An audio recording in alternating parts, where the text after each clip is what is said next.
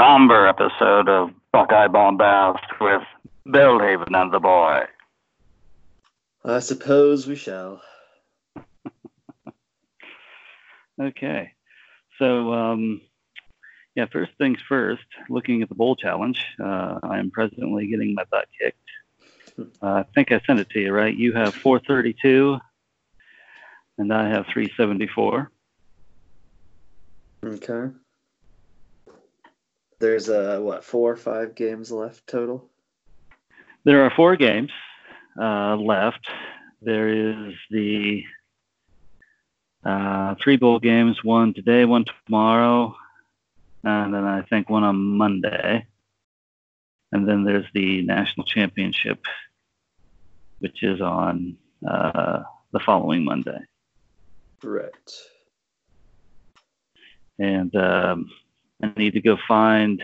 Do you know offhand what the spread is for the championship game? I do not.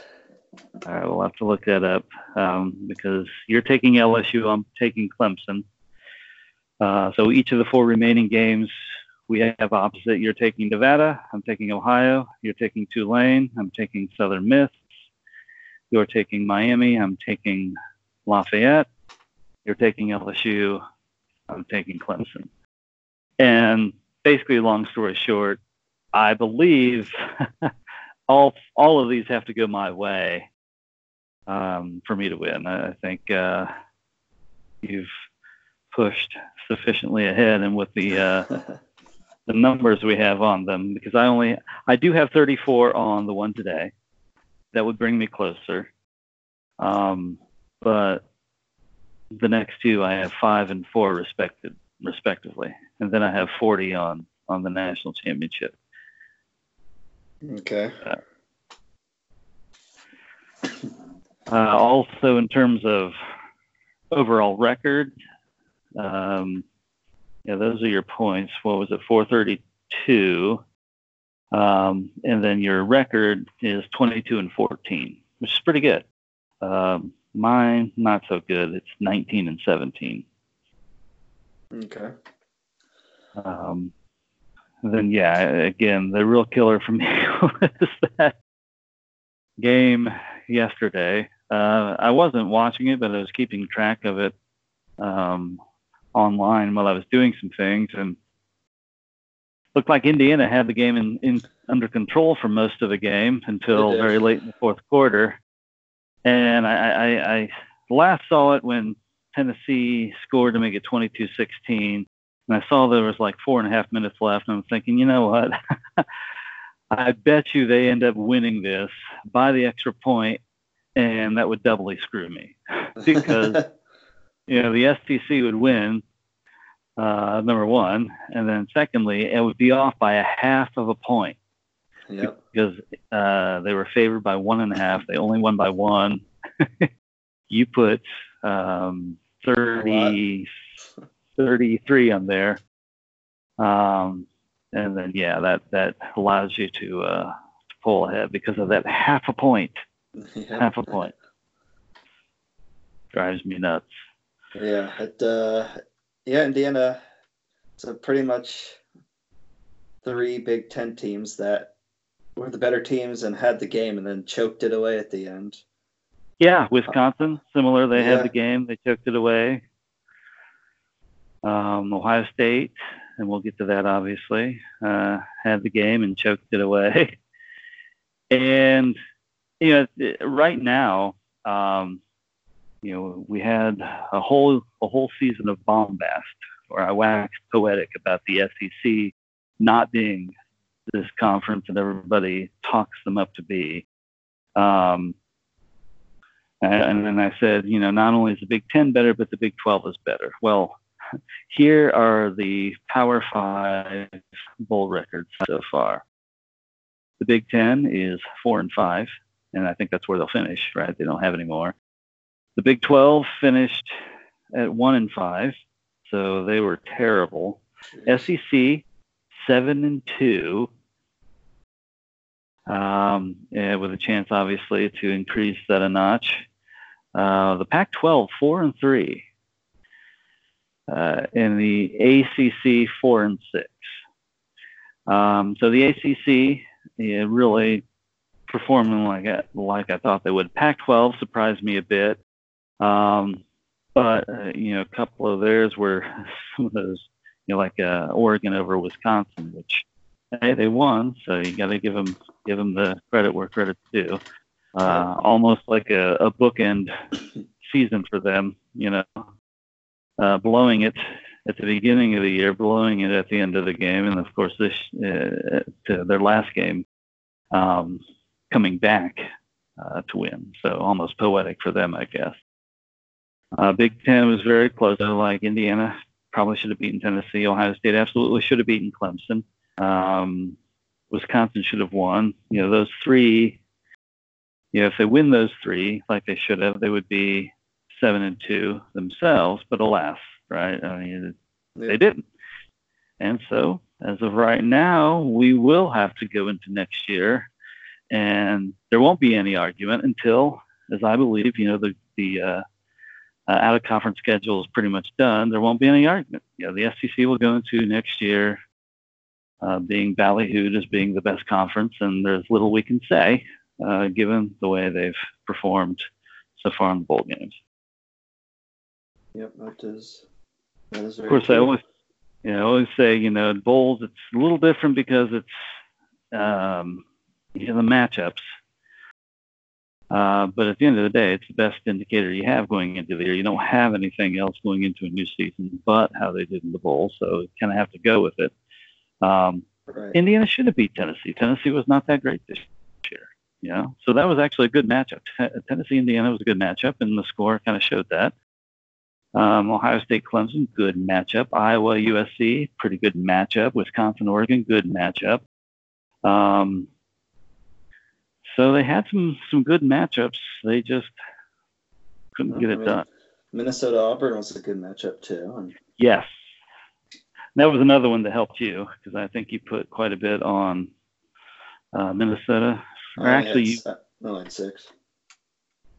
right, you had six, but uh, yeah, that was. Um, I had a lot more on Auburn. I had where was it? I had 37 on Auburn. Oh, wow. So that Yeah. so that one kind of uh, crushed me there. But I was happy to see Auburn lose uh, to Minnesota. Uh, definitely happy to see that. Um, so that's where we are with the bowl challenge. Uh, after the national championship, we'll see where we stand. Um, so let's talk about the aftermath. All right. Where do you want to start? Well, I would like to start by saying Ohio State lost. Um, you know, I, I mean, they, they lost. They lost the game. They choked the game away. Uh, the refs did not lose the game for them. They lost the game themselves. That being said, when you're playing a team the caliber of Clemson, it sure does not help to have some outside force come and put shackles on you, which frankly they did. So, first and foremost, just have to admit it Clemson won the game, Ohio State lost the refs did not lose the game. Um, Ohio State was up 16 to nothing, and on a couple of those possessions, uh, very deep in the red zone, they came out with field goals instead of touchdowns. You know, if just one of those is a touchdown, you know, how how how, how does it go, right? Um, after the really terrible targeting call, it was followed up by a terrible pass interference call, but that notwithstanding, Clemson marched down the field and scored. They took advantage of it. They marched down the field and scored. And frankly, during uh, there's a, I think Ryan Day got out coached a little bit. Um, once Clemson scored, Swinney felt the momentum and he capitalized on it, and they were able to go in and, and score again, right, to, to get to 14, to, to close the gap. Um, and then just minor things after that that I remember. You know, so for example, I, even though at the end of the day it didn't have any bearing, why they did not go for two when you know when they were up 22 to 21 when they scored that touchdown you go for two it's fourth quarter i mean that's textbook textbook game theory tells you fourth quarter with that difference, you go for two. Uh, so that to me, that was poor coaching. That's on Ryan Day. Even though it seems to have no bearing on the on the final score, it was indicative of getting out coached, especially in that fourth quarter. Um, you know, when that targeting call didn't go their way, you could almost feel Ohio State getting nervous, like, oh my, oh my God, something's about to happen. And, and, that's what it felt like. And something did happen. They went down, they scored, and then scored again. Um, that's coaching, right? Get your take your team aside. Say, you know what? Hey, we got screwed with that call. Forget about it. Let's go forward, right? Um, and then also, Swinney was using his timeouts at that point effectively uh, to, to get that next score and to prevent us from scoring again going into the half. Mm-hmm. So I, I, just felt that um, I, I, do felt that they got out coached a bit. But I'm going to come out and say it. Uh, Ohio State was the better team. I strongly feel Ohio State had the better team. They were the better team, um, but they, uh, which lends to the fact that they they choked it away. They choked that game away. Yeah, I agree. Um, there are a few, I think, major plays that really lost them the game. Um, if, if, you're looking at the stats, if you would have told me that Dobbins would have rushed for 175 yards and they would have had I know 516 total yards of offense, I would have said yep. Ohio State wins this game. There's no doubt in my mind. Yep. Um, yeah. And that's and that's what happened. I mean, even on that last drive, uh, where they had what a minute and a half, Ohio State drove through them like hot knife and butter. I mean, they were they were doing that the majority of the game. They were able to drive easily on Clemson. Yeah. Uh, it's just the fact that yeah, they got in the red zone and the play calling became vanilla and they couldn't move the ball all of a sudden like they had been all year. I mean, the red zone of touchdown percentage was I think what the second or third best in the country. Mm-hmm. Uh, they had the play calls for it. Uh, we we definitely saw it against Michigan. I don't know why some of those plays didn't come back. Right. Uh, but yeah, uh, for some reason, I I don't know what happened in the red zone, and that that was the name of the game. Um, yeah. Of course, the the two point conversion at the end was big. Uh, I think something that led up to that, Ohio State had the ball with what, like eight and a half minutes. They took five minutes. They had that fourth down and three at the 37. And instead of going for it like it felt he should, that's when they punted the ball. Granted, mm-hmm. they, they got it on the four yard line.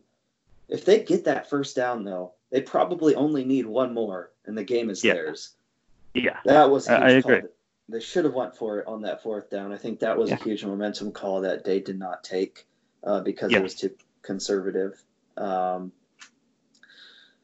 regardless, and, and honestly, uh, Urban Meyer would have gone for that one. I mean, I just reflect back because he did it a couple of times in very critical games that 2014 year, um, and he even came out afterwards. You know, he said that that's that's having faith in your offensive line. He had faith in the offensive line. 2016, you know, as we had shared, you know, prior to this, you know, it wasn't the same offense. Um, it, eh, you know, you probably may, maybe not with that team, but with this team, and to your point, the way they move the ball most of the uh, most of the game, and, and with that offensive line, you go for it. Go for it on fourth and three. Um, especially in the 37 yard line. It made no sense um, and even with that, you know, Haubeil, uh, you know, wasn't in line for the Groza Award or anything, but he's hit 50 plus yard field goal. He hit the one against uh, Northwestern, right? Yeah. The 37 yard line, that's basically the equivalent of a 54, 54 yard field goal indoors, right? The guy made, I think it was, was it a 55 yarder against Northwestern? 51? Yeah. Right there. It, it, within that general realm, 55 wasn't out of the question itself. So if you're going to kick the ball, kick a field goal there. Um, you know, at worst, there's an extra three points there, um, and, and, things might be a little different. You, you, you don't know. Yeah, because I mean, at that point they would have been up, um, what 20, 26, 21. Um, Yeah. Clemson just kicks a extra point there, and they're up three. Uh, right, twenty-seven. Yeah, they kick an extra point. They're up three, and Ohio State doesn't have to. Or they get down there, they can call more conservatively and at least play for the field goal if they have to to send it into overtime. Right. But and to that point, uh, again, you go for the two, and in theory, you get it. You're up 24 21. You get that field goal, you're up 27 21. Right? Yeah. Uh, to your point, Clemson goes down and scores. They don't even bother going for the two like they did because they did. There, they, they they they were at 29, right? So they went for the two and they got to win 9-23. They they don't even bother because it doesn't make sense to 29 or 28 either way. If you, and, and yeah, to your point, okay, you get the ball back. Uh, that last, last play for the interception, you're lining up to kick a field goal to win it and be done with it. Um, so yeah, again, I think all of that just kind of lends to the fact that uh, Ryan Day, who had a great year, fantastic year, uh, deserves a lot of kudos for the wonderful year they had. He got out coached. Um, and frankly, uh, you know, what really came back to haunt him was uh, the position that, you know, we felt they were the weakest at. Uh, you know, if you look at the majority of the game, um, I mean, the secondary was was awesome. Uh, Their big receivers did not make big plays. The D line was awesome. ETN only had, I think, 38 rushing yards total. Uh, wasn't a Yeah. lot. Uh, his longest yard, longest run was eight yards, so he was held in check. Besides his um, couple big catches, Right. uh, otherwise, where did their chunk yards come from? It came from Tre- Trevor Lawrence running when the linebackers were out of play. Um, Yeah. and and against uh, I think those two big plays, um, Josh Proctor was in, and he took a couple bad angles. Mm-hmm. Uh, so it was basically backup safety and uh, linebackers out of position that caused those big chunk plays, and chunk Clemson capitalized on them. Otherwise, uh, Ohio State's defense held up throughout that whole game, and so Yes. That's Yeah, would pretty much what is Right. disappointing about it as well. Say it again. Can you hear me all right? I can hear you. Awesome, I have awesome. it. I have it recording. Let's hope it uh, stays recording and doesn't give out throughout the whole thing, so that we can have another episode of. Buckeye Bombast with Bill Haley on the boy. It has been a, a long time since the last one. a very long time. and the last one didn't make it to uh, press because the audio didn't work very well. It was the post uh, post Fiesta Bowl where we waxed poetic about the loss to Clemson, but alas, it did not air because the audio from Skype was crap. Should we uh, make a quick recap? Yeah, I was thinking we should. We, we've had a lot of time to, to stew about it, to think about it. You know, I know that we had pin, uh, uh, opinions after that game. I wonder if they changed. I know mine didn't really change too much. no, mine didn't change all that much either. Um, Okay? Go for it. No, you go ahead. well, I mean, looking looking back on it, uh, I mean, all in all, it was just a very disappointing loss. Uh, I mean, they definitely should have won that game. Yeah. Um, there's no two buts about it. Uh, they played well for the majority of the game, and we'll talk about the major penalties in a second. But besides that, Ohio State pretty much dominating dominated that whole game. Clemson got their points off of big plays, and there was, you know, what five six big plays. Um, you take those away, you know, Ohio State wins easily. But you know, they they give up those big plays. They shoot their, themselves in the foot a couple times with those uh, stupid uh, penalties on fourth down or third and fourth down, and um, just not being able to capitalize in the red zone. So, uh, all in all, Ohio State shot themselves in the foot. Um, they were the better team, but um, it was not meant to be. Yeah, I, I think I agree with much of that. I think, um, you know, it was interesting after the national championship game. Um, you know, folks were talking about, well, you know, would it would Clemson or would Ohio State have been a better matchup against LSU? And you know, some there are a few that said yes, others no. This was a team of destiny with with LSU. Um, I, I think the answer is yes. They would have matched a bit a better against LSU, and uh, you know if the right team shows up, I think they could have beaten LSU as well. Uh, Ohio State could have, um, but that kind of gets to it. You're right. Ohio State was the better team, um, and for the most part, they played like a better team but they were definitely outcoached. You know, after the game, you know, I, I said that um, I said it after the game, right? That there were a couple of uh, things that happened that indicated to me that uh, Day was simply getting outcoached. And when you when you have a team the caliber of Clemson, right? Yeah, you might be better than them, might be playing better than them, but they're awesome otherwise, right? They're they're loaded with recruits, right? They won the national championship the year before. You know, yeah, Ohio State was a better team. They just simply got out coached. Um, you know, the more I think about it, and it also, you know, kind of leads me down to what I kept saying. You know, for me, the jury is still out on Ryan Day. Um, yeah, he had an awesome season. Uh, uh, probably as good as you could have hoped for, anyone could have hoped for. Um, but the reality is, he was the first year head coach. And the question is, will he maintain the performance and make smarter decisions when he gets into the playoffs next year, if he does? Uh, or is this really something where he's out of his element as a head coach and we start to, you know, decline like, you know, Jimbo Fisher, Florida State, Larry Coker, Miami, Earle Bruce, Ohio State, right? Uh, or, or do we maintain? I don't know.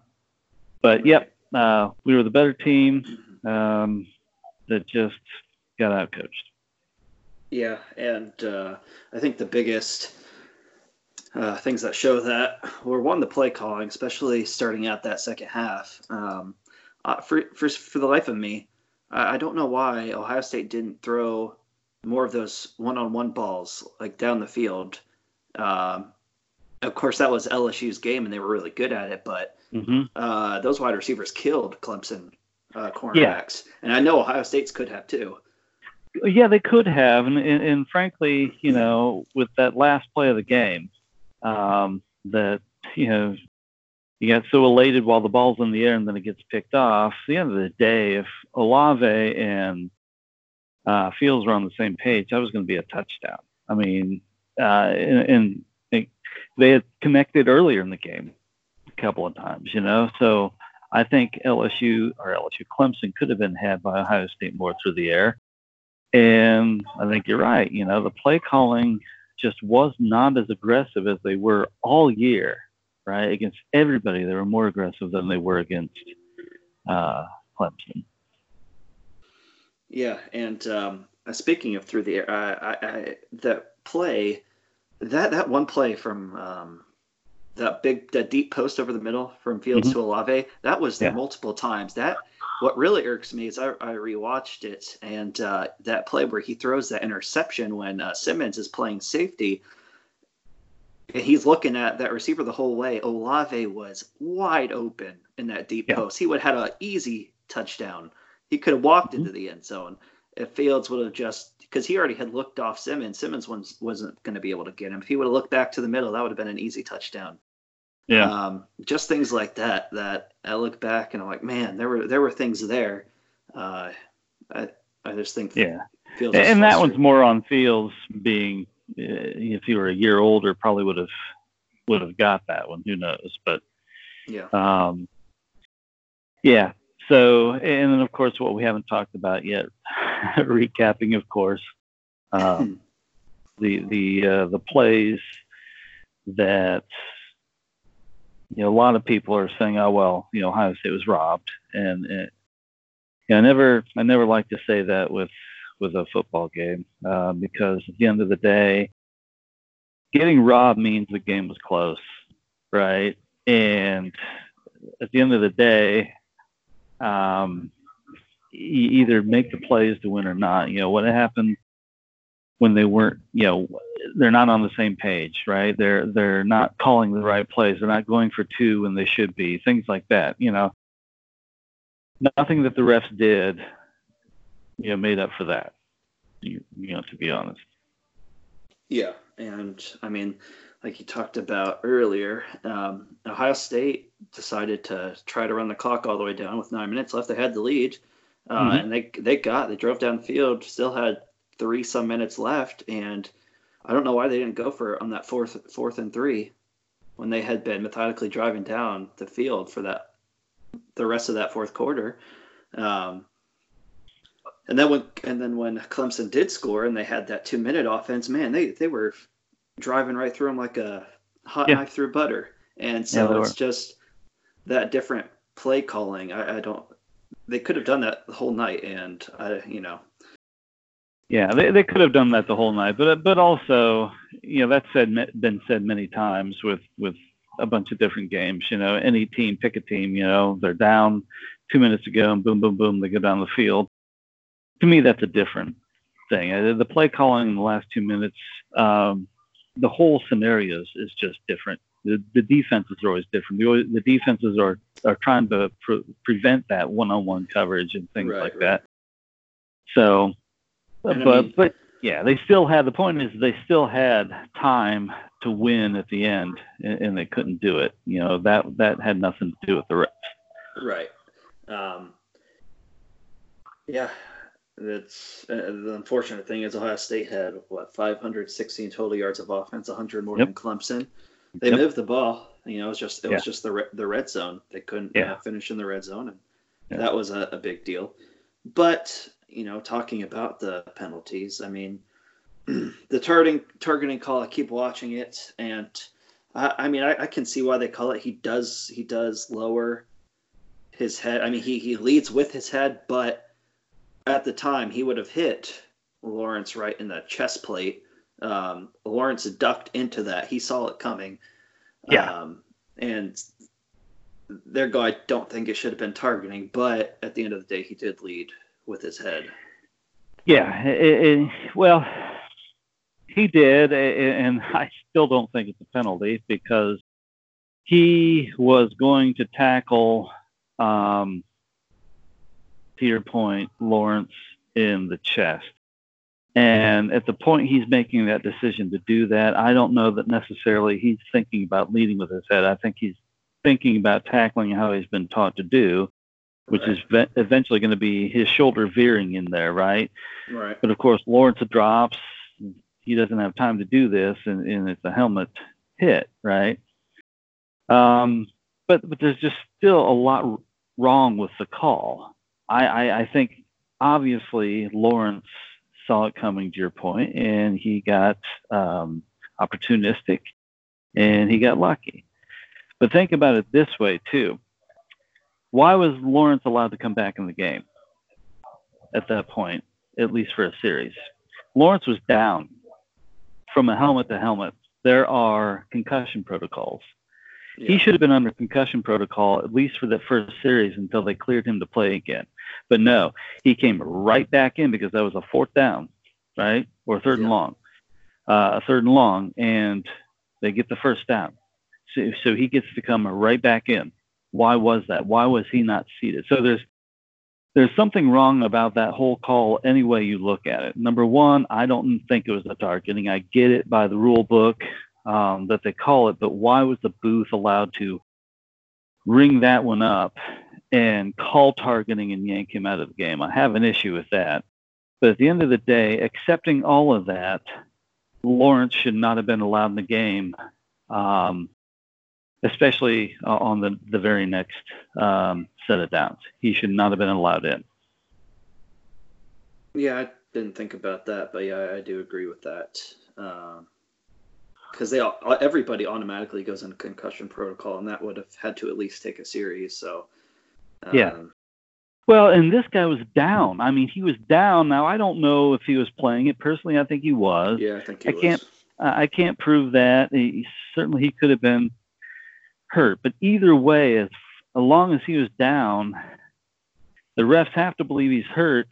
It's a helmet to helmet that they just called for targeting. So they have to be consistent. Either you called a target targeting call because of helmet to helmet, or you didn't. And if you did, and that quarterback is down, why is he not in a concussion protocol? Right. If he's not in the concussion pro- protocol, that must mean the act that you said happened didn't happen. I mean, it, you know, Yeah. Um, yeah, I agree with that. Uh, the other big one, of course, was the uh, the catch fumble return that was overruled by the booth. Um, that was, I think, the one that irks us the most because they overruled it when it should have stood on the field. Regardless it- if, if they called a catch or incomplete on the field, it should have stood no matter what. It, yeah, absolutely. That one was the most egregious. It was just wrong. Um, I don't know that the crew, was the SEC crew, I don't know that they ever came out and admitted that they were wrong, but not long after, the head of Big Ten officials says, yes, it was the absolute wrong call. That touchdown should have stood. So, yeah, that one was egregious. But again, at the end of the day, that would have put them up by two. Um, still plenty of time in the game. You don't know if you're going to get that other touchdown. You know, maybe it throws off the whole sequence of events. Um, that that sequence doesn't lead to the other touchdown that they get, right? Right. And and, therefore, yeah, um, they would have been ahead, but it doesn't decide the game. It doesn't decide the game. What it does is say, hey, you better come out and fire on all cylinders next time because you're not going to get any help from the officials. In fact, they're going to screw it up so bad yeah. it was going to completely uh, screw you up. Um, all that being said, uh, and you, you know, we were together. You heard me say it when it when they first showed it. I'm like, oh, that's not a that's not a fumble, right? Mhm. Um, but then as we watched the video, and that's what r- probably irks me a little bit more about it is you overturn that, but yes, it shouldn't have been. You shouldn't have. You shouldn't have, have been able to overturn it uh, based off the evidence. But at the end of the day, the evidence should have told you it was a good call. yeah. He fumbled. He took four steps with control of that ball before he lost it. Now that obviously is going to be debated by everybody. If you're a Clemson fan or a not Ohio State fan, you're going to say it wasn't, or it, you know, it was. Yeah, it was not a fumble. If you're an Ohio State fan or sympathetic to the Big Ten, I guess you can say, ah, that was a that was a fumble, right? That's debatable, but but to me, I thought the video showed uh, that it was actually a fumble, which I guess the real point there is that really lends more credence to the fact that there, at the very least, was not enough evidence to overturn. So why in the heck did you guys overturn it? Yeah. Yep, completely agree with that. And at the end of the day, I mean, I remember watching the, uh, the I started watching the national championship in the second quarter, and uh, Clemson came out strong, but that whole second half, um, like they they just looked like they ran out of gas. Uh, I truly think that that matchup with Ohio State, how physical it was. Uh, I think Yeah. that took I think that took something out of Clemson. I just don't think they were able to hang with LSU because of that game. I agree with that. I, I, I do agree that Ohio State uh, beat them up physically. Um, on the flip side, I think Ohio State got a little bit. I don't know what beat up's the right word. I think they got beat up worse in their last three uh, regular season games than they did against Clemson. Um, but yeah, it was a physical game. All right. Anything else about that one? Uh, no. Um, it, it's tough, but uh, you know, at the end of the day, we're looking at the new season and what the new season will bring, and there's a a lot of positive uh, positive outlook into the season. Um, Absolutely. it's it's really ex- really exciting with all the new changes and uh, the, some of the recruits that they have, which you know we're kind of going to go talk about that a little bit more in depth. Um, there there's no reason looking at it now why Ohio State shouldn't uh, win their fourth Big title Big Ten title in a row and be Yeah. back in the playoffs. Yeah, I, I absolutely agree with that.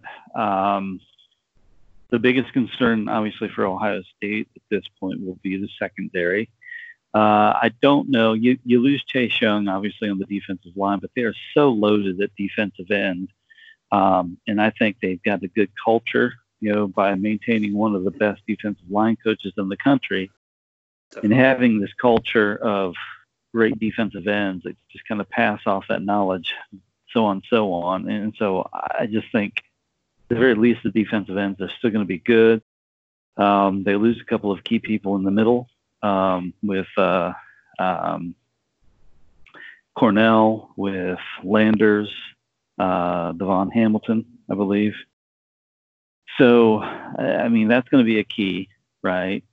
Can that middle uh, stay stout, which they have incredible depth there, and they recruited fairly decently there. Uh, so I think with that, with the fact that they have people there, um, have experience because they rotate a lot, they have Larry Johnson as coach. I think the defensive line will be solid.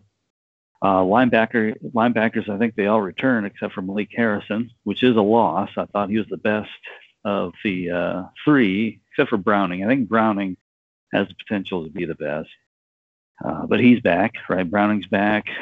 The other linebackers are back. Um, Shaun Wade's back, right? Yeah, that, that's So, um, I mean, the rapists are gone, which hurts the secondary. But yeah, I've, Yeah. I've not, I've never spoken uh, all that floridly of either of those two anyway. I never, I thought they had potential. Uh, I thought they showed signs um, here and there to where they could possibly be good. But by and large, uh, the product that we would see on the field when they came in was uh, sufficiently diminished versus the first teamer. So I, I don't know that we're what we lose there is key solid depth at the end of the day. right. We lose depth. Riep, uh, you know, it, it seemed like Riep was probably going to be a starter because he did get some significant playing time, uh, especially in the last few games, and so uh, I feel like he probably would have been. So I think that's a little bit of a loss. Jahsen Wint was more up and coming, so I don't really think all that one was a big of a loss. But yeah, at the end of the day, it's unfortunate. Um, but you still have Yeah. Shaun Wade. You got Sevyn Banks, who looks like he could be a decent corner, as well as Cameron Brown, plus uh, Josh Proctor, who's probably going to be fully into that safety, safety. role. Yeah, Yeah. um, he's just going to have to. He's, he's going to have to learn ankles, but he is a hard hitter and he goes after the ball, which is good. So, Yeah. um, yeah, there's it, it's going to be tough with that secondary, and they'll get tested, especially early against Oregon. But Yeah. um, at the end of the day, they still have a good, stout defensive line.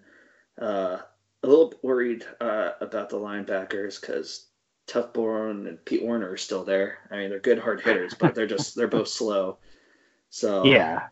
and they don't match up well against like tight ends and slot receivers. So Yeah. it's a little bit concerning still. Um, It is, but you know they they they make for a great debates because I tend to agree with you. But Ohio State uh, around them, they've recruited a lot of four and five star fast linebackers, uh, a few of which have been there for a couple of years, right? And and, and they're still not pushing those two out for playing time.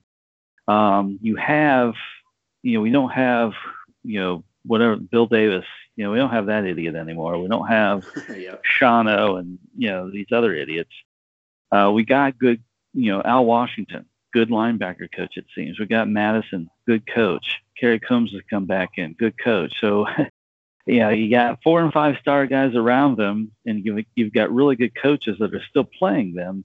So, you know, they got to be pretty good. But I, yeah, I feel the same way you feel about it. It, it just doesn't feel like they are the best to be out there, but the, the coaches put them out there. yeah. I mean, they're I think it's just when it comes to playing fast receivers. No, they're they're good at stopping the run and filling up holes, uh, but it's just when it comes to those quick, uh, you know, like slants that killed them the last couple games. That was all on them. Mm-hmm. Um, and so I think that that was the the biggest issue. But uh, real quick, speaking of coaches, what do you what do you think about Kerry Coombs coming back? Well, yeah, I was on the uh, ozone the day he was uh, hired, and sure enough, everybody on there is just oh going nuts, you know, talking how wonderful it is and everything. And I got on posted, and nobody responded to me, which kind of surprised me. But I, I said, uh, Kerry Coombs, Ohio State, 2020 equals um, uh, what's his name? Josh Gattis, Michigan, 2019, summer of 2019 right? It was the same thing. I just remember all last summer, you know, Michigan fans, oh, Josh Gattis, uh, we're going to have the greatest offense ever, you know, uh, you know, just not dialing down the hype or the expectation or anything. Same thing this year. Kerry Coombs comes in uh, as co-defensive coordinator. Now automatically, uh, you know, we're gonna, we're not only gonna miss a beat, not miss a beat, because Hafley's gone. We're gonna be even better. And I'm thinking, this guy's never called a defense before. Just like Josh Gattis had never called an offense before, I don't believe that Kerry Coombs has called a defense before. Well, I somewhat disagree with that. I, think Kerry Coombs is still primarily the defensive backs coach, which he has been for a while. I still no, think. I, I think he's is, co-defensive. He's a co-defensive coordinator, and the last I heard, the final play decision goes to Coombs. Really? Yes. Okay, well in that case maybe because I, th- I think Mattison is still going to call the majority of the defense. I don't, but if Coombs does, and maybe yeah, I could see a little inkling for worry. But well, it's not so much worry. It's just that you know, let's not be careful not to be like Michigan fans and overhype somebody just because we liked him before as a defensive backs coach. You know, um, I remember 2004. Um, I think it was yeah, it was just after uh, Dantonio left to go to UC, and I think his name was Mark Snyder. Um, you know, he came in uh, as the defensive coordinator, and there's uh, there was a lot of hype. You know, this is going to be good. He's going to basically just you know take over where Dantonio left off. Now, in his defense, we lost a lot of defense uh, from 02, 03 when we had incredible defenses, but we were terrible in 2004 defensively, and uh, you know everyone's like, "Oh, what ha- what happened?" You know, well, you guys, you put unreal expectations out there, and that's all I'm talking about. I just I don't want us to put unreal expectations that you know that Kerry Coombs is the savior that we just don't know how good he is. Right. Yeah, I can understand that. Um, what do you also think? Uh, Mike Yurcich, I mean, we, we knew he was pretty much going to be gone, but I think we were both pretty much okay with that. yeah. Um, now, take this with a grain of salt because it kind of, I heard this after he had already decided to go. And you know how that always is. Rumors always start to fly. And, yeah, so I, I saw something posted um, that, oh, well, apparently the rumor was, you know, coaches just weren't getting along on the offensive side, and they're not really all that upset to see your Yurcich go, or something like that to that effect. I don't know. I don't know if that's true. What I do know is that you got Kevin Wilson back there, a guy who has uh, been there, done that as a head coach. He had great offenses with Indiana. Um, he took Oklahoma, I think it was Sam Bradford, right? won Heisman under Kevin Wilson. You know, he um, had Oklahoma scoring 60 points a game back in the day. Yeah. And you have Ryan Day, who is an offensive minded coach as well. So I, I don't think losing Yurcich matters. No, I don't think so. Um, and I wanted to speak on the offense, but uh, since it was a, a big event in the past couple weeks, what do you think of the uh, Mike Dantonio fallout uh, at Michigan State? uh, Yeah, so a little surprised um, because you know the, they had already given him the um, the okay. You know, hey, we're still going to have him as coach, and so he was you know still still going to be their coach, and, and he had been there for so long that to do it at that point in time the way it happened, clearly something was wrong. You know, clearly clearly something was wrong. So there's just a lot of speculation about it. I think Dantonio uh, it was kind of done as the Michigan State coach. I didn't think I thought he did a fantastic job of bringing them to where he brought them. But at the end of the day, you know, you, you can only uh, play luck for so long, and, that, and that's what I felt it was. Yes, you can develop these two and three star players, um, but you there's no margin for error. Yeah, right. you can develop these guys, and, and, and you got to get even even when you're doing that, you have to get the exact right two and three star guys, right? And so when you're doing that, there's just little margin for error, and I think you know, uh, with time comes entropy, and I think that's kind of what happened there, and it happens at, at other schools as well. The, a, a specific formula based off of that, uh, you know, is going to go awry uh, over time, and I think that it hit with Dantonio. I didn't think they were going to be any better next year than they were this year. Um, so losing Dantonio, I don't know, was a huge deal uh, per se, except for the way it happened you know, because now they end up essentially going out and getting an unproven uh, coach that, frankly, I don't think is all that great. I don't think Mel Tucker is going to be a good uh, head football coach, and uh, he doesn't have any talent uh, uh, in Michigan State per se um, to, to build off of. He's got to play Ohio State, Penn State, and Michigan. Um, you know, so I, I just the way it happened for Michigan State, it's for the worse because I think they're just going to start going deeper and deeper down uh, in that division. Yeah, that's what my exact thoughts on that as well. Uh, we knew D- D- Dantonio was going to be at the door soon. It's unfortunate it happened the way it did. Uh, but yeah, Michigan State has been on the decline, and the way they are now, with the lack of recruiting and the talent they have, and now these unproven coaches, uh, yeah, I don't see. I see Michigan State being in a, a big rut for at least a few years. Yeah. Um, where Penn State was uh, for for a little bit. Yeah, and I'm on the fence though um, as to whether or not I think it's a shame for for Dantonio because he retired the day before National Signing Day, which is basically him saying "f you" to Michigan State, right? Right. Yeah. Which, well, why did he do that? Well, the rumor is um, they hired him. They, they they kept him, which in January I think he had some longevity bonus. And I think I'm not. I don't. I don't know this for certain. This is me speculating, but I think um, had they let him go, or he somehow would have left before that point in time in January, he wouldn't have gotten it's like $4.5 million or something. Right.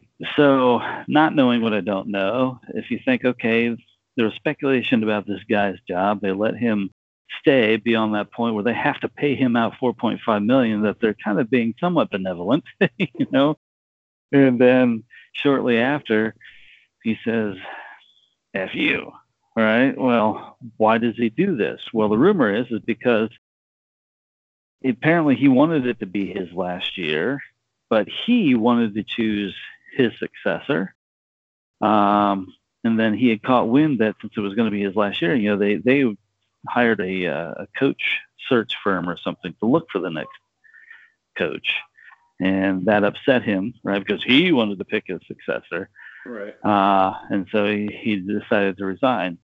If I accept that at face value, then screw you, Dantonio. I hate these coaches who think it's about them. You know, Meyer, people would argue, oh, well, Meyer got to choose his successor. Well, did he? You know, I mean, at the end of the day, he kind of lucked into that. He hired Ryan Day because he thought he was an awesome coach, and guess what? It turned out to be true. right? And right. given the circumstances that happened with Meyer during the year, before the year, during the year, etc., it truly was the best outcome that could have happened for them at that time, right? Right. I don't know that I would exactly call that having some real plan in place to choose your successor, yeah, and, and, and it succeeded. Right. Um, and so I just don't know where head coaches get off with that type of arrogance, thinking, "Oh, well, you know, this is a kingdom now. This is my kingdom, and I am going to choose the successor to my throne." You know? yeah. You. Uh, So uh, probably because he's been there for so long and uh, it's pretty much worshipped. You know, pretty much worshipped at uh, Michigan State. yeah, For- which is their own fault. Yeah, for uh, you know, granted, he did uh, bring them into some some great seasons. Got him a couple Oh, yeah. Titles, um, Got them the playoffs. playoff appearance once, and uh, I think the year before that, where they were, was it? I think the year before the playoffs started, they beat uh, Ohio State, and then they won the they won the Rose Bowl. That was probably the best team they had. If that playoffs were open that year, I think they would have had a good shot at a national title. hmm Yeah. Um, but yeah. Um, now they're they're down, and it looks like they're going to be that way for a while. Um, so I wanted to move back kind of into uh, the recruiting after in the December and now February signing days. Uh, got a lot of uh, really good potential recruits, especially on the offense. So uh, you know Yeah. who are who are some guys you're excited about, and uh, what are you looking forward to see? Looking forward to seeing as uh, spring practice comes in uh, a couple months. Wow. Yeah. Um, I think number one, right, because it kind of goes back to, you know, we were talking about the defense. We're talking about Ohio State, you know, next year and how they might look. We talked about the defense. Defensive line, pretty good. Linebacker should be great. Secondary uh, will lack depth. How can they build the depth, right? Offense, it's quite a different story. I think they return most of their offensive line starters. Uh, I know Josh, uh, uh, uh, Jonah Jackson is, uh, you know, he's gone, but I think by and large, they keep most of the offensive line. Um, obviously, they have Justin Fields. Uh, they have, uh, you know, a good tight end crew um, that, that's still there. Receiver wise, you're a veteran receiver now your number one receiver, and frankly, could have been argued he was probably that this past year anyway. But Chris Olave, he's back. He's changed his number to number two. He, he's clearly excited and pumped for next year. So you got basically your number one receiver back with your tight end corps, with most of your offensive line, your starting quarterback, right? Um, who else receiver? Well, you probably got the best, in, in my opinion, freshman frankly, probably the best, one of the best freshmen in the country last year with uh, Garrett Wilson. Guy's an amazing receiver. Um, and, and, you have a few other uh, receivers that kind of flank around them. That offense should be amazing next year with one big question mark. What's the running game going to look like? Right. Um, I'm saying all of that because you were really talking about recruits. I think they've got amazing receivers that are going to step in. I think a couple of them are going to play uh, very similarly to how Garrett Wilson played this year. I think they're that good. They'll look that similar. Um, and, and, so I think it's just going to enhance an already strong receiving corps. And you know, you'll have a, a second year Justin Fields who isn't going to make the same um, mistakes that he made in the game against Clemson. Uh, so I think recruit wise on offense, I think they plug in and fill in depth on an already solid offensive line. They uh, plug in and provide solid depth for an already amazing receiving corps and two strong um, quarterbacks, uh, five stars. I think they're both five stars, right? So this, and this is an amazing stat, right? I think this is the first time ever Ohio State will have three five-star quarterbacks on the roster. That's amazing, That is amazing. right? Yeah. So recruit wise, I just think every way you look at it, with the exception of the running back group again, any way you look at it, they already have amazing set pieces. They have amazing depth that they're adding. Um, I think it leaves just that one little question mark at running back. Yeah, Master Teague looked great the whole year, but at crucial times when he's put in at a crucial time against Clemson, he didn't look good at all. Um, Dobbins was injured.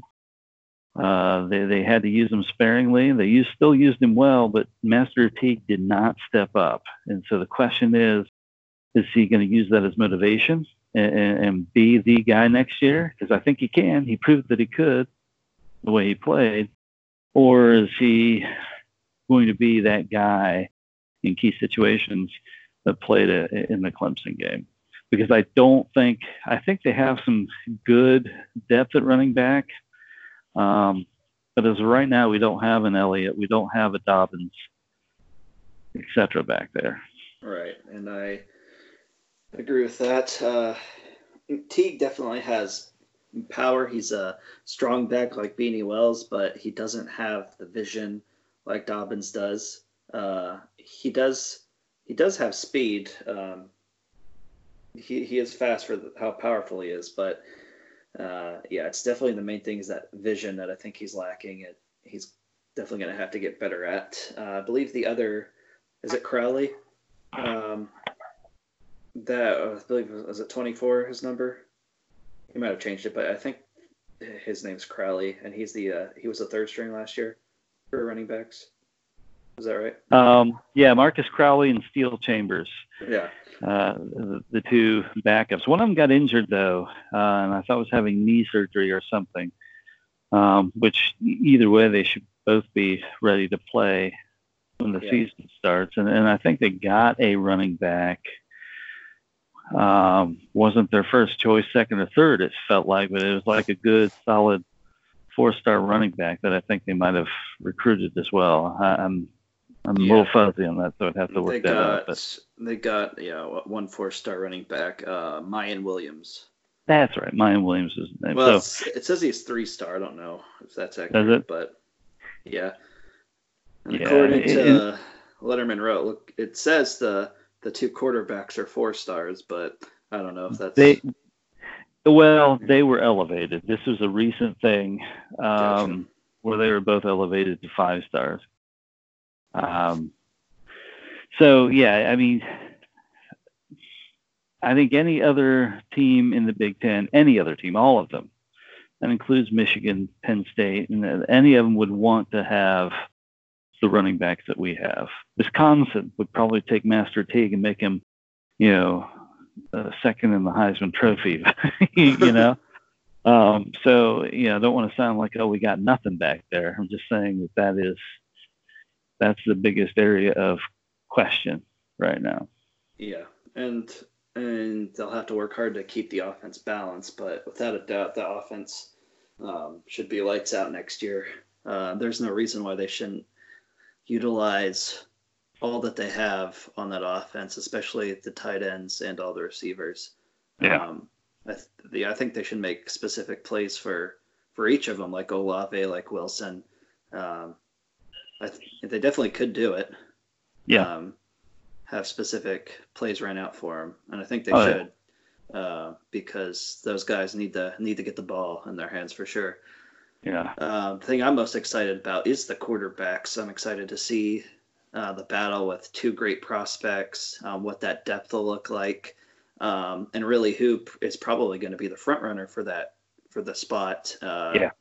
The year after when Justin Fields leaves, and um, you know who's going to be that quarterback between those two. Uh, the tough thing, foreshadowing, foreshadowing ahead now with the transfer portal is you know if whoever gets the the nod over the other will that will the other stay or will they just head out and say see ya you know and we'll be we'll be back to square one again but Right. for now for now at least next year it's going to be uh, at least we'll have that depth Yeah, and I think to that point, um, yeah, the one who wins that competition between the two that come in, he will be set. That will be your starting quarterback in uh, 2021. Um, the other one probably probably see something similar if it makes it that far uh, to what we had with Burrow and Haskins in the following year. You know, because uh, it really depends on how that person does uh, in 20, you know, t- 2021, right? Right. Um, but I do think one of these is not long for Ohio State. Uh, with the way the transfer portal is and the way, um, uh, you know, frankly, the two of them come in. They're they're both saying the right things. I want to come in and I want to compete. But how much in the back of their minds are they thinking? Oh man, I am set any way I look at it. I'm either going to be the starting quarterback at Ohio State, or you know, the same same people that developed uh, Burrow and sent him uh, to a Heisman Trophy in another school. You know, those are going to be the same guys developing me, right? So I right. I know that only one of them is going to stay. Ideally, at least one of them will stay if they're good, right? right? But the other one, I think, is excited to be there because they see the potential of being developed and being a starting quarterback in another Power Five school, contending school, should it not work out for them at Ohio State. And frankly, I do see that. I see that for the near future of college football because I don't know what's going to happen with this, you know, uh, name image stuff. I, I don't know what's going to happen. At what point they may try to start paying players and things like that. But what we have right now is that transfer portal, and I think it's going to you're going to see this odd kind of um, I don't want to call it collusion in any way, but just kind of this weird coalescence of different schools that become factories for one another. Right. Right. You know, um, I mean, because look at Texas. You, we're pulling players out of Texas, um, but they're they've got basically three of our ex coaches, right? I mean, they got Tom Herman as their head coach. They've got Chris Ash as their defensive coordinator. They've got um, Yurcich as their offensive coordinator, um, who, by the way, is making making 1.5 million, which you know, so they're going all out. So uh, yeah, you know darn well um, they are going to be they've got people looking at the transfer portal and probably looking at specific schools and specific players because they have specific relationships with these other schools, like Texas to Ohio State, Georgia to Ohio State, uh, etc. Right? Right. I just think there's going to be this kind of weird, uh, unwritten, um, uh, almost minor league system that they build within themselves. And It would be interesting not only for big positions like quarterback, but for you know even important positions like offensive line. Yeah. Um, uh, especially offensive defensive line, because uh, that's that's those positions are you know places where you really need depth, especially five strong each play. Mm-hmm. Uh, you, you, have to have depth at those groups, and so yeah. Um, how much will we see that? You know, it happened with Jonah Jackson from Rutgers to Ohio State. Um, yeah, that was a little different because he right, was a graduate a grad transfer. transfer. Yeah, he's a grad transfer, but still, um, you know, could they potentially see now big offensive linemen that don't play much? Yeah. Uh, or defensive line, since that's always stacked, that you know they think they could play somewhere else, and they will. I mean, we've already seen it with a couple player, couple of D linemen, I, I, believe, this past year from Ohio State. You know, we I don't, yeah. we, we didn't really know their names, so they didn't really get any playing time. So, you know, they left, but you know, we already had depth there, so it didn't really matter. But what happens right. if you ever get to that case where you only have a couple guys, uh, well-known guys, and then everybody else is filling in, and you lose just a couple of those? You know, yeah, that that could that could hurt over time. Yeah, and, and I think one of the things where, well, two things, right? Number one, I, it just jumped in my mind. You also have the Big Ten now proposing the um, uh, eligibility, immediate eligibility for transfers, um, one time, right? Where, where right now you basically have to get that exception, like Justin Fields did, to transfer and be able to play, unless you're a graduate transfer, right? Um, now, it, you know, NCAA hasn't looked at it passed it yet, but the Big Ten has now proposed it. and other conferences have now stepped in and say yes, they they agree and would like to see it as well. Um, you, you know that with the transfer portal, if that were to take effect, uh, yeah, I, I think I, I, think that's it's really going to make this weird kind of um, partnership between schools almost um, in fielding players.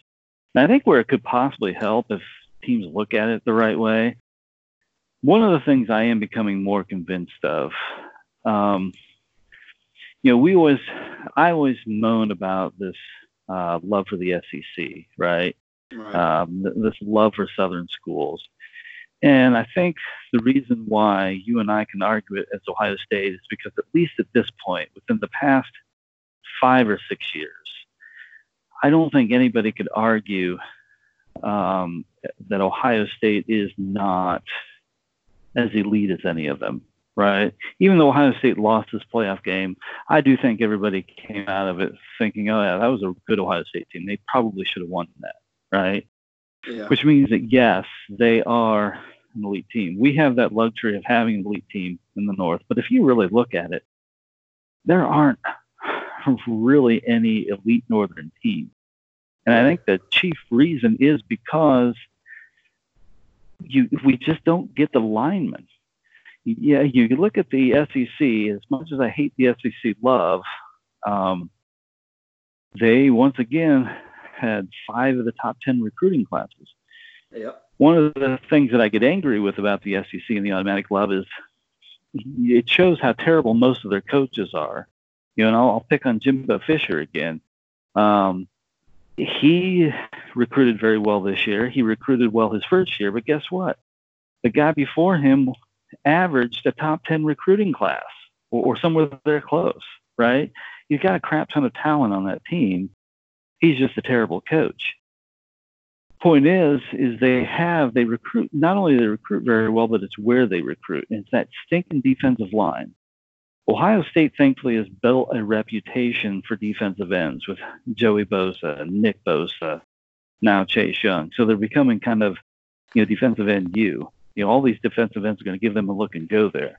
Right. But why? And, and it's well accepted. Ohio State has the best defensive line coach, and I think that's the key that makes Ohio State the elite northern school, the the one elite northern school, because they get those defensive ends and they stand a fighting chance in on the whole defensive line because they have the best defensive line coach. But at the end of the day, you go look at where the defensive tackles, all the five star top notch defensive tackles are going, they're going to SEC schools. Yep. Right? Um, and, I think what I'm trying to ring this back to is the benefit I think for other schools here for the, the immediate transfer um, piece if it happens, and especially with the transfer portal, this is where you should, I think, some of the northern schools should be going to get their defensive tackles, right? Because they get in to Alabama for a year and they're not making it because the other five star got the job in front of them. You know, they're looking to get out.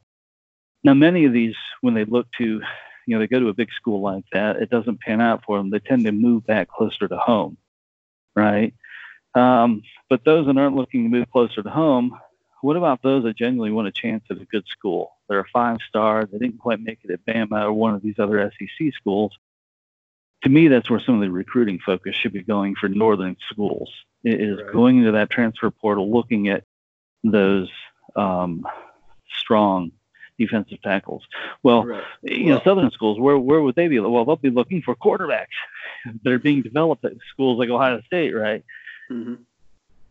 Yeah. Yeah, and I was, I mean, I was gonna piggyback off that. I think you've already seen it happening. I mean, a good example would be Illinois uh, from this past year. Um, yeah. Illinois, who's who's been in the gutter for how many years, hasn't been to a bowl game. Well, they pretty much have all their talent from the transfer portal from a lot of southern yeah. schools like Alabama, Clemson, um, like three, four star guys who haven't played yep. there. Illinois got a lot of them, and you know they've played well enough to get themselves to a bowl game this year. So, yep. um. I think that's a a big, you know, that's only the beginning of, of what you said. Um, yeah. Yeah, I I mean the thing is, is a as a fan of, of Ohio State, I don't I didn't like it that Burrow left. I didn't like it. Burrow's a little different because he graduated, so he was a grad, you know, graduate transfer. But Tate Martell, that's turned out to be a blessing in disguise because this guy is clearly an idiot. clearly not the type of person you want on your team. But initially, it's like, man, this sucks. We're losing Tate Martell. You know, um, you know. So as a fan of the school, you don't like it. But frankly, if you're a fan of a middling, uh, uh, kind of a mediocre to good team, I mean, the transfer portal and this immediate transfer stuff, you want that to happen, right? If I'm Penn State, I want that to happen. Now, it could be a double edged sword, right? Because on the flip side of that, Penn State did lose a few good former five stars uh, to the transfer portal, you know, after this season ended. But it's the way you play that portal, I guess. Yeah. Very true. Um, we'll see the ramification ramifications it has coming up. But for now, um, at least for this upcoming year, uh, all looks really well for Ohio State. So obviously they're going to have high expectations on them, and they're going to be expected to get to the playoffs yet again. So Yeah. Uh, it's just going to be a matter of how they handle it, and uh, if they can have the same mindset as last year, because I think they played a little bit of the underdog mentality last year. Um, this year they won't really have that. Uh, They won't, but I. Yeah, I, I, to me, if Master Teague steps up his game, if they can keep those defensive backs, if they can build a little bit of depth in the defensive backfield, yeah, I, I don't see any reason why they shouldn't be in the playoffs again. Um, it won't be, you know, last year's team, and, and I said it all year. To me, that was the best Ohio State team that I had ever seen, and frankly, I thought they were good enough. I still think they were good enough to have won the national championship. They just didn't get it done, and that's I know. I, I think they can. They can be good enough to do that next year, but at the very least, though, I, yeah, the playoffs.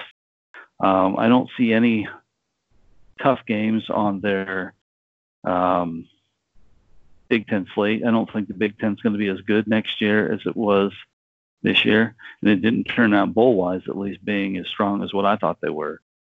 But I mean, look at the teams Ohio State plays in the Big Ten. If you look at the East, they're going to curb stomp Michigan again. Um, Michigan, their time has passed. Uh, you know, I, I'm not worried about them. I think Ohio State's going to destroy them again this year. Uh, Michigan State, Ohio State will destroy them. Um, Penn State, I think they lose quite a bit. I don't think they'll be as good as they were this year. Uh, I think the only thing about that, it will be their toughest game because it's at Penn State. And for some reason, ooh, look at the white, all the white in the stands. I'm scared. you know, I, Yeah. you, you wouldn't think that that would be a big deal by now. But uh, other than that, I mean, Big Ten, there's just nobody that's going to compete with them. Um, Oregon, I don't know that Oregon's really going to be that great next year. Uh, Yeah, it'll Oregon's, Or- Oregon's going to be really good defensively. Uh, I think they'll take a step back offensively, uh, Yeah. primarily with quarterback and everything. But their defense is they're bringing back a lot of uh, quality guys on that defense, so that'll be interesting. Yeah, yes, but Oregon, they didn't. They, yeah, they had a solid defense, and for the Pac-12 and for Oregon, it was an awesome defense, and should be formidable, and it will be, I think, what um, bodes well for them in their schedule, having a strong defense. They never, they didn't play an offense like Ohio State last year.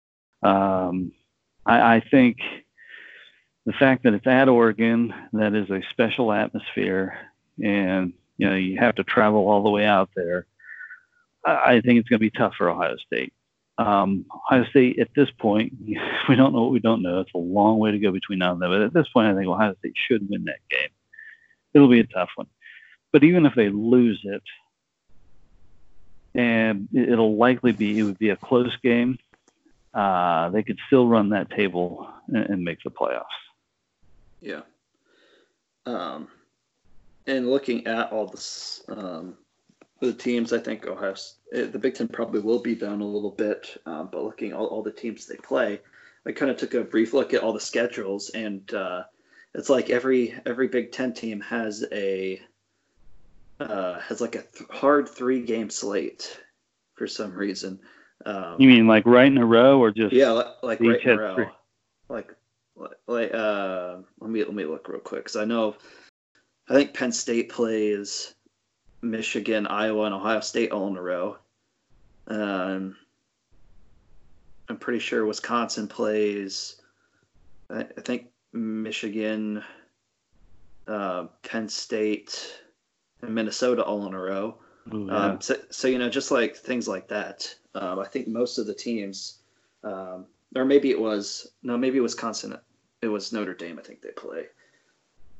Notre Dame, Penn State, Minnesota. I don't know, something like that. But yeah. it seems that most most of the teams uh, in the Big Ten will have like that tough slate, um, which could uh, really really hurt them uh, yeah. throughout the course, especially if they have to play three tough ones in a row. I think Ohio State lucks out because I think they're at the end of that stretch uh, against Penn State. Um, yeah. Even though it's at Penn State, they have to play yeah. Michigan and Iowa first. So, um, so I think that stuff like that that kind of favors Ohio State too. Um, yeah, that favors Ohio State, but it didn't this past year. I mean, because uh, as you're saying all of that, I can I am just fast forwarding to next year, and I'm I'm going to picture in my mind Penn State fans whining about that, you know, and to which I would say, hey, you know, we had Penn State, Michigan, Wisconsin, right in a row last year. So don't come whining to us. yeah. Yeah, I think that helps because I, I don't believe we have that this year. I think all the the games are pretty evenly spread spread out. I, I think they are. Um, Let me check. While you're checking that, I am checking the score of the basketball game. Ohio State is currently up by eight points on Maryland in the um, what is three quarters of the way through the game. Nice. They'll uh, Ohio State definitely have to uh, win a couple of their last few if they want to hope to make the uh, the tournament this uh. I think if they win this one, I think they're pretty well set. Because they're sitting. The funny thing is, because I, I haven't been paying too much attention to the basketball uh, team this year. Um, but I just think it's funny that they're ranked 25th and they're they're sitting 10th right now in the Big Ten. Yeah, they're 10th in Big Ten, which uh, they're they're there's speculation that about 11 or 12 of the 14 Big Ten teams will get into the tournament. Um, That's uh, crazy. Nobody can seem to win all that well on the road, which is what's happening to Maryland right now. They could still win this game, but I mean they're losing um, but for Ohio State, if they were to win today, Maryland's number seven right now. They're 22 and four. They would be 22 and five. Ohio State in that scenario would have beaten Maryland, a top 10 team. They would have crushed Villanova, uh, crushed Penn State, uh, a top 15 team, right? Beat Kentucky, beat UC, um, beat Michigan.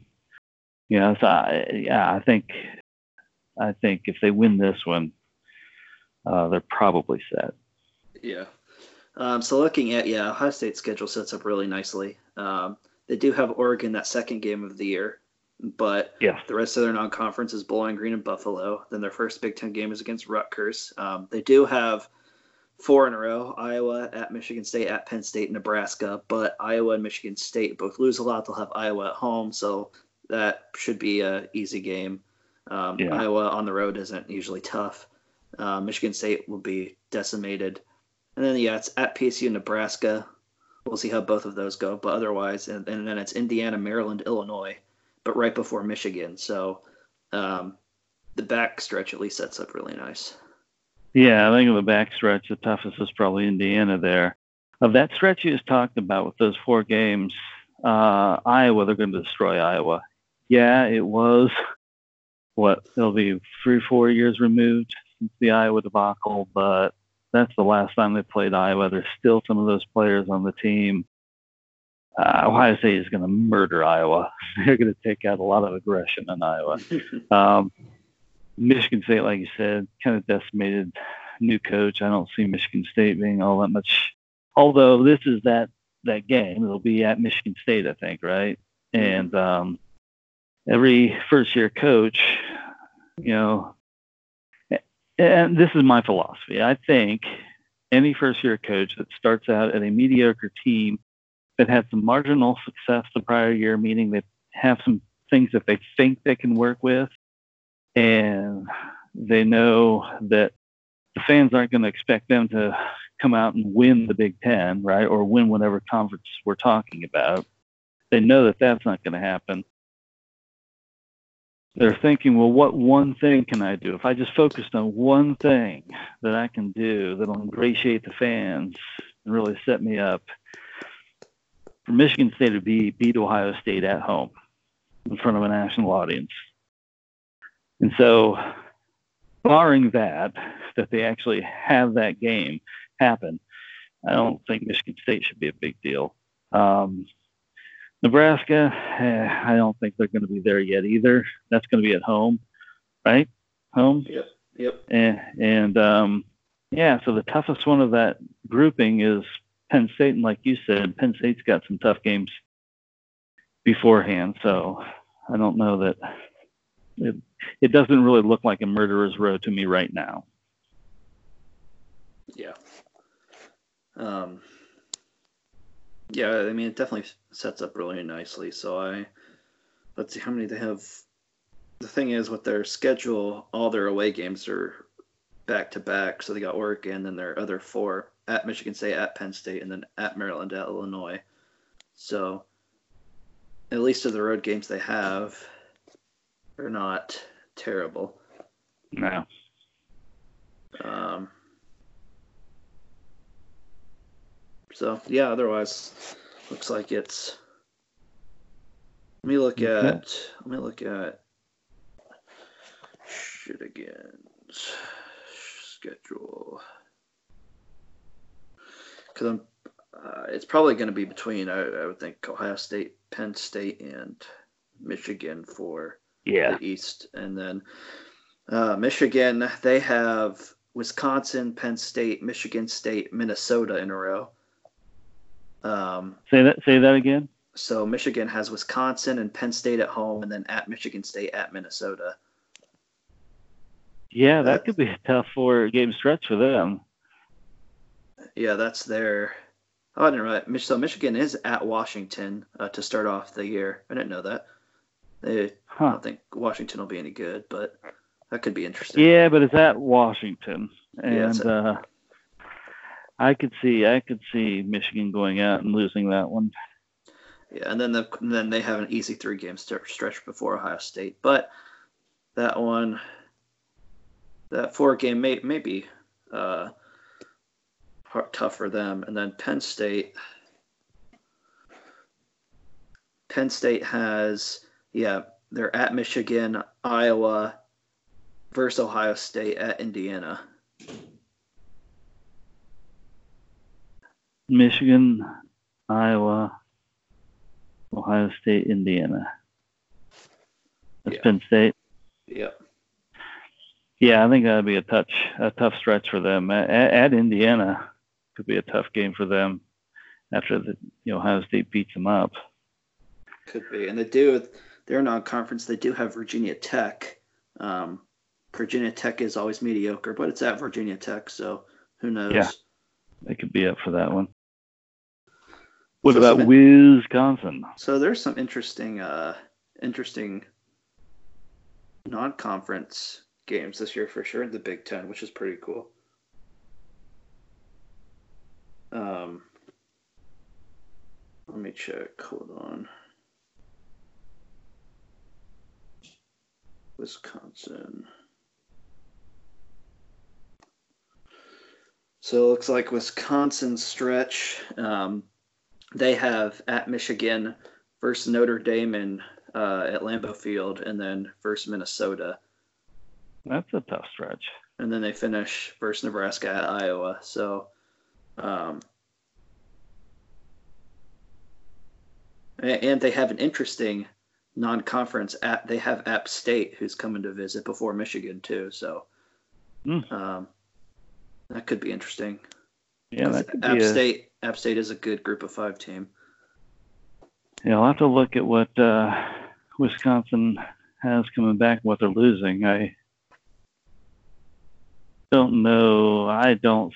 I, I don't know. I, I didn't think that they were going to do what they did last year. So, but it's a at this point right now, it's really hard for me to tell who's actually going to win that West Division. I, I do think, especially based off of everything you just said, I think yeah, Ohio State's most likely to win the East again this year. I don't have any clue about that West Division. Yeah, Um, it looks like Minnesota has a little bit easier. Their their toughest stretches at Wisconsin versus Michigan, at Illinois, at Michigan State, which is not as bad. Not as bad, but it is Minnesota, and, and Yeah, yeah, even even the Minnesota of last year, that would have been a tough stretch for them to get through unscathed.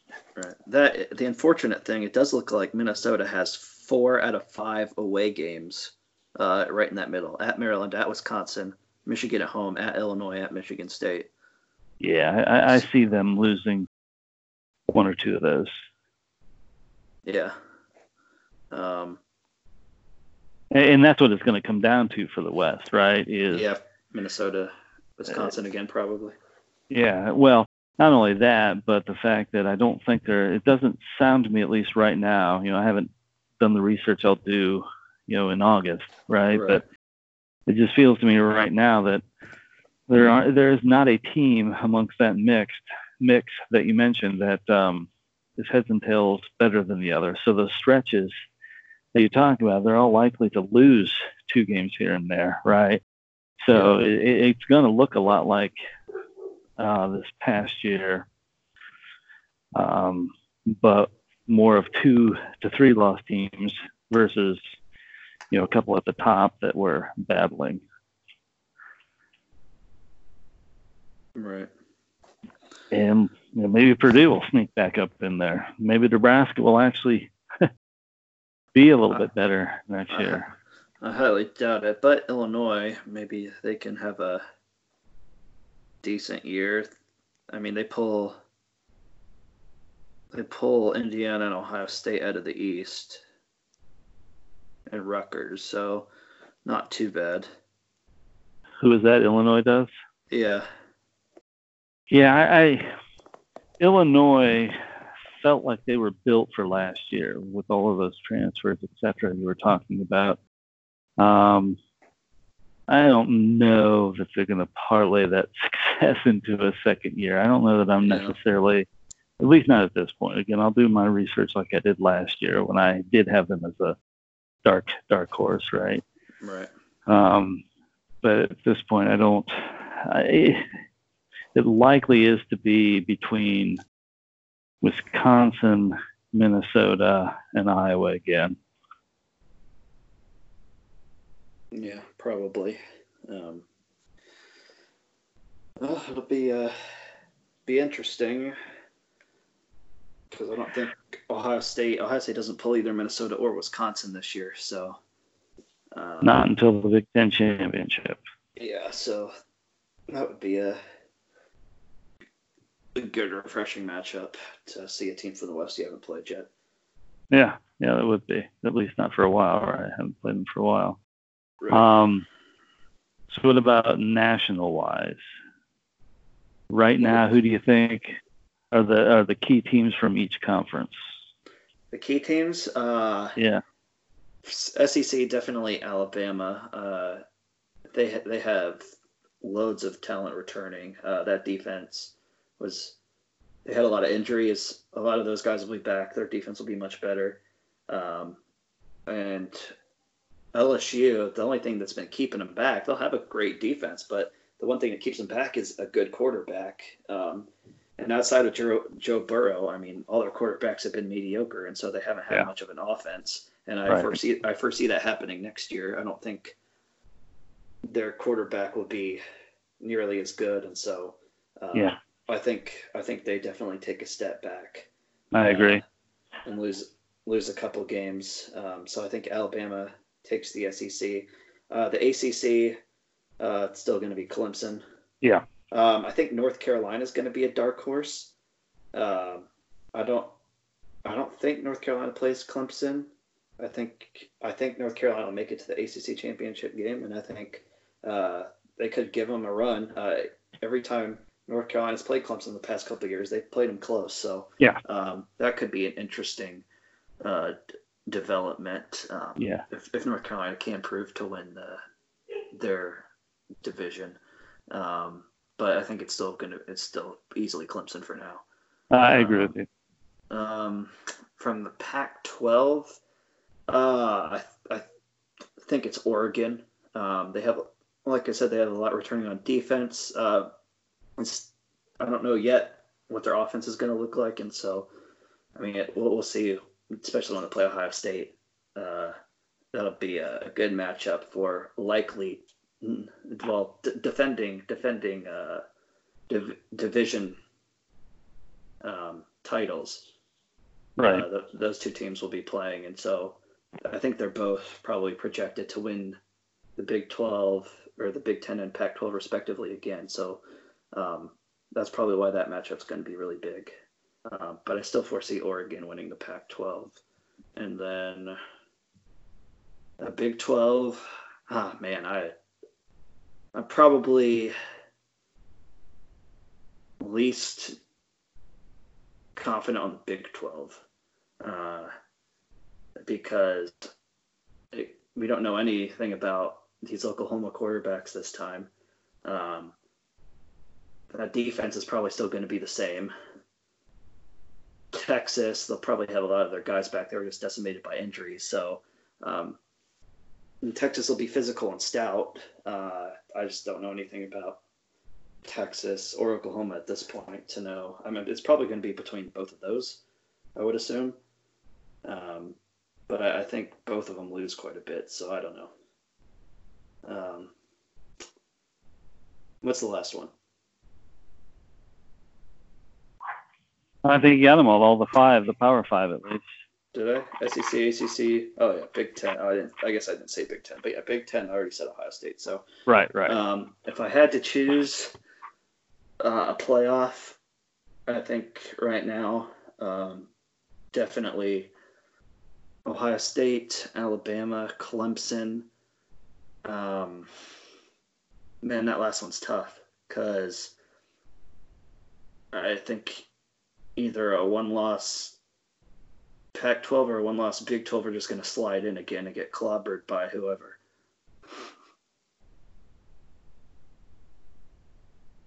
just like last year.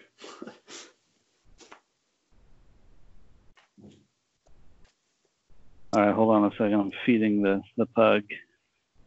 On your mark, get set, go. Yes, I heard you. I just had you on mute as I was getting Gotcha. food ready. But yeah, um, that's probably going to be the way it is. So, who do you think of the playoffs again? So Ohio State, Clemson, Alabama, and then either a one loss, uh, Oregon, Oklahoma, or Texas that just ends up sliding into the fourth spot only to get clobbered yet again. Yeah. Yeah, so uh, I agree with a lot of what you said. Um, yeah, Ohio State is going to win the, the Big Ten. I think the probably the um, Ohio State. I don't know that there really are in my mind right now any other elite teams in there. Um, so definitely Ohio State in ACC. Yeah, uh, Clemson, uh, North Carolina with with Mack. They're they're building something nice there. Uh, but to your point, I don't think they're ready to, you know, severely uh, threaten anybody as of right now. So I think still just Clemson. SEC, I agree with you. LSU takes a step back. Yeah, they lost Burrow, but it's not just Burrow. They lost the passing game coordinator who seemed to have a knack for knowing Joe Burrow as well. Um, so yeah, they'll Yeah. take a step back. It's going to basically be Bama, Georgia, and Florida, in my opinion. Um, Auburn will do what they always do. They'll hit and flash, hit and flash. A&M will be Jimbo Fisher, right? So they don't expect much from them. Um, the Pac-12, uh, to me, that's the most unclear. Uh, USC had a tear. They had the worst recruiting class ever, which I think is important because they showed flashes last year. Um, good quarterback play at times, strong offense, defense left quite a bit to be desired. Um, you know, they retained their offensive coordinator. Uh, so it's, like, other than the recruiting, it was positive maybe going into next year. But man, you can't you can't manage to compete if you don't recruit better than that. And so I, I just don't know USC, but then again, I don't know anybody else. I, Washington, they've got a new coach. Uh, last year, they weren't great, uh, which I didn't think they would be because they had lost a lot from the year prior. Um, but with a new coach, it's Washington. I don't know if they recruit all that wonderfully. So I'm not sure how they're going to be. Uh, Oregon, they lose their quarterback. Yes, they'll have a, a good defense.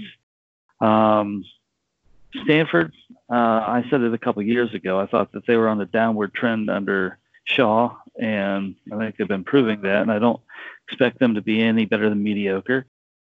Uh, Arizona State, they're cute. You know, they they've got all these uh, named NFL coaches that they have on staff. You know, head coach and on the staff, and you know they played some decent games, but I don't know. I'm not all impressed with them either. it's the, uh, and I'm not going to make the mistake, at least at this point, and you know, making some dumb.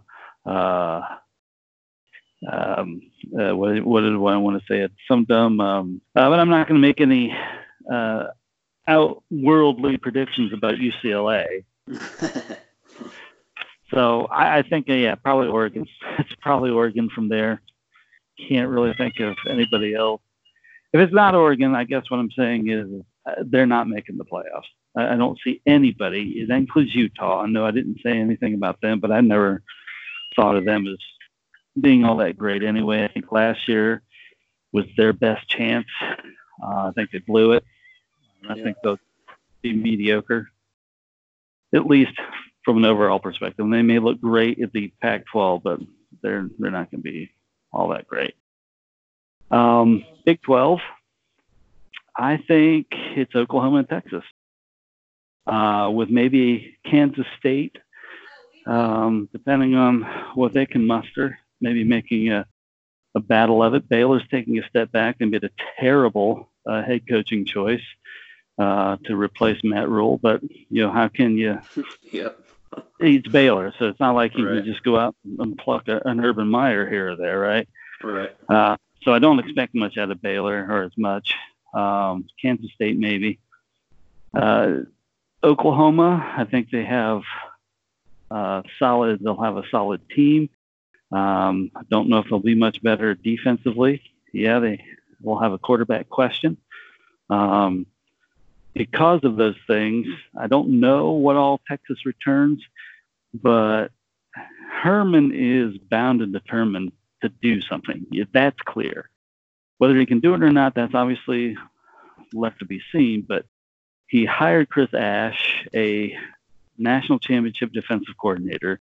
He went out and got Yurcich from Ohio State. He knows Ohio State. He knows that offense. He's a good offensive coach. He came from Oklahoma State that's always had good offenses.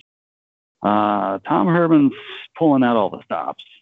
Yeah. Uh, so, so I, I think because the Big 12 won't be that great next year, Oklahoma has questions with their defense and with who's coming at quarterback.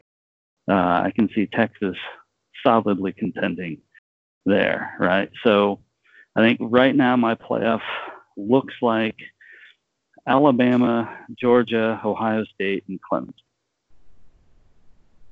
Okay. Certainly don't want to see two SEC teams in there again, but I think this year oh, definitely oh, could be plausible. Well, you know how much I ranted almost every episode this year about the SEC love. Well, Nathan, it's about to get ten times worse next year because because everybody was whining about it, and people have been media-wise have been vocal in their disregard for it. Herbstreit, Fowler, these guys have been actually vocal about making fun of people because of it. So they clearly don't care anymore. And now that LSU went and won the national championship, I yeah, I think the SEC love is going to be uh, at, a, at a zenith next year.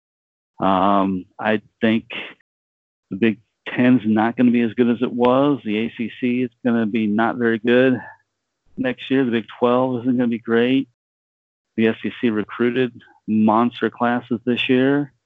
Um, they're going to get the uh, self-fulfilling prophecy of having many of them ranked very high, and so they beat each other up and pat themselves on the back. Yep. Um, and given, and I think you're right. I think you know those teams in the Pac-12 are going to beat each other up. I think uh, Texas and Oklahoma will be the only ones in the Big 12, and I think because of their question marks, uh, they are going to lose games outside of themselves playing each other. Um, Big Ten really is just Ohio State this year. I, it's it's a it's a perfect storm in my mind for them uh, to go with two SEC teams next year. Yeah, well, we'll we'll for sure see. So, um, a lot of uh, good outlook. Uh, excited about what uh, spring game will bring upcoming. Um, but for now, anything else you want to discuss? No, I think uh, I think that's what we'll do. Is we'll keep track of the spring practices, see who develops, um, see some of those backup quarterback competitions, maybe the secondary competition, the defensive line, and then uh, we'll regroup after the spring game and have another one. All right. Um, one, actually, two quick things before we go. Uh, I don't know if you've watched any of it, but uh, do you have any takes on the XFL and uh, have you watched Cardale Jones and play? Yeah, so I did not see any of the first week, and I heard some good press. Oh, looked like some good football. I what was the league they had? They tried to have last year. The, the I think it, the A, AFL or something. AAF or something. A, it went yeah, bankrupt AAF. halfway through the year. I tried watching one of those games, and oh my gosh, I would rather have shoved knitting needles in my eyes uh, than watch that. It was terrible football. Um, so I'd heard good press about the first week of uh, XFL. That, oh, this is some good quality football, and yeah, Cardale Jones apparently had a good first game. So I tried last week watching DC. Uh, Cardale Jones watched that game. Uh, it was ugly football. um, uh, so I watched about a quarter of it and turned it off. Um, I'm still he- seeing people report, though, generally that oh, it looks like some decent football. Uh, so I don't know. I, I, as of right now, I haven't been too intrigued, but I want to because I gave up on the NFL, as you know, a long time ago. I don't like the NFL. I don't really like pro, pro sports all that much anymore. So I was kind of wanting to have somebody to latch on to and thinking maybe it's DC because they have Cardale. Yeah, Uh, but as of right now, I haven't gotten a lot of enjoyment out of it.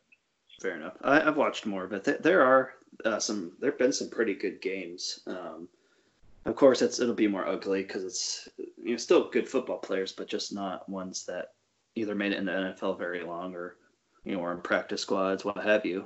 But um, yeah, it it's been some some decent football.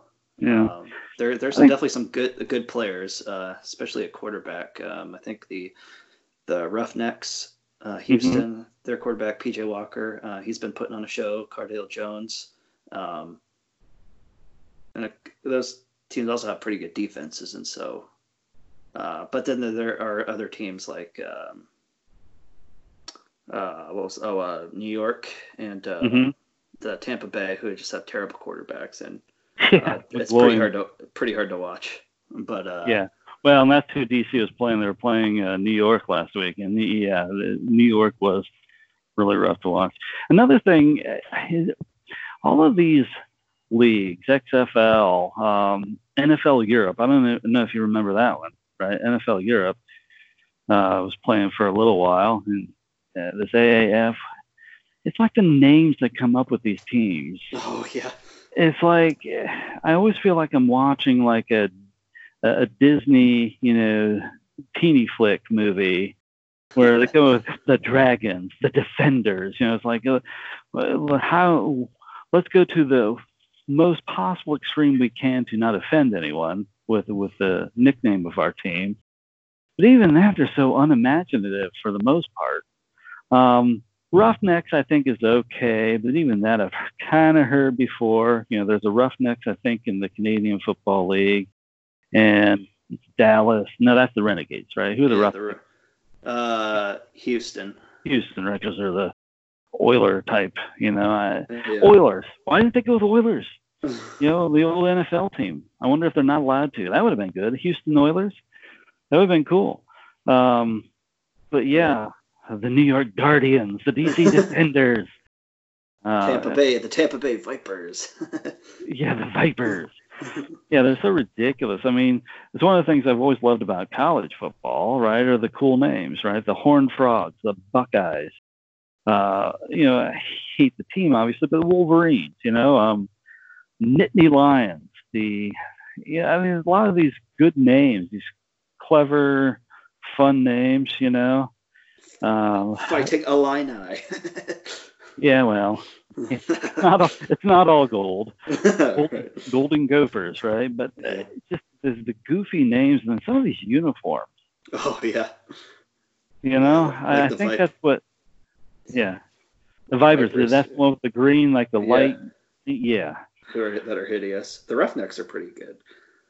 yeah, and, and honestly, I don't know. I, I to me, I think their best bet would be if this doesn't succeed, and, and we want um, a second football league to succeed. I really think they need to look at college football, look at some of these cool uniforms. Don't try to get exotic and corny like with the Vipers uniform. There, there was this one, Orlando. I think it was Orlando. I don't know if it was in NFL Europe or where they they had this fluorescent green. It was just terrible. you know, it's trying to, I don't know, trying to um, be gaudy so as to make themselves stand out or something. You go with a cool uniform, like some of these college uniforms are coming up with. Go with a, these some cool names. You know, something that you know people uh, be excited about. You know, tailgating over. I mean, because let's be honest, I'm not going to get excited tailgating for the defenders. go defenders! I mean, come on. I'll say I want to say go Bucks. I want to say go Horn Frogs. I, wanna, I don't want to say go defenders, go Guardians. You're super. You guys are just so great. oh man. So that's my Fair take on the Uh, fair enough. And uh, last thing, because I never, I don't think we ever ran up the tally, but I know, I know, I won. So You won. You won. Yeah, the only chance I had was if Clemson won um, the championship game by a wide margin or something like that. I think that was the only chance I had, and, and I didn't get that. So I lost. What did we bet, by the way? I can't remember. I don't even think we bet anything. We didn't. It wasn't like uh, uh, some Bellhaven or something. Uh, I don't know, but that was the one. If you remembered the points or the tally or the number of games. I, I don't off the top of my head. Um, I would have to go look it up, and maybe if you can remind me, I will have that for the uh, next one we do after the spring game. But um, but you you won both, right? You your your one loss is better, and your points uh, were better as well. So 22 seconds left. Ohio State's up by four. So we'll see if I can pull that one off. Yeah, that'd be awesome. All right. Anything else? No, I think that's a good recap after the past couple months. Yeah. All right. Ramanathan.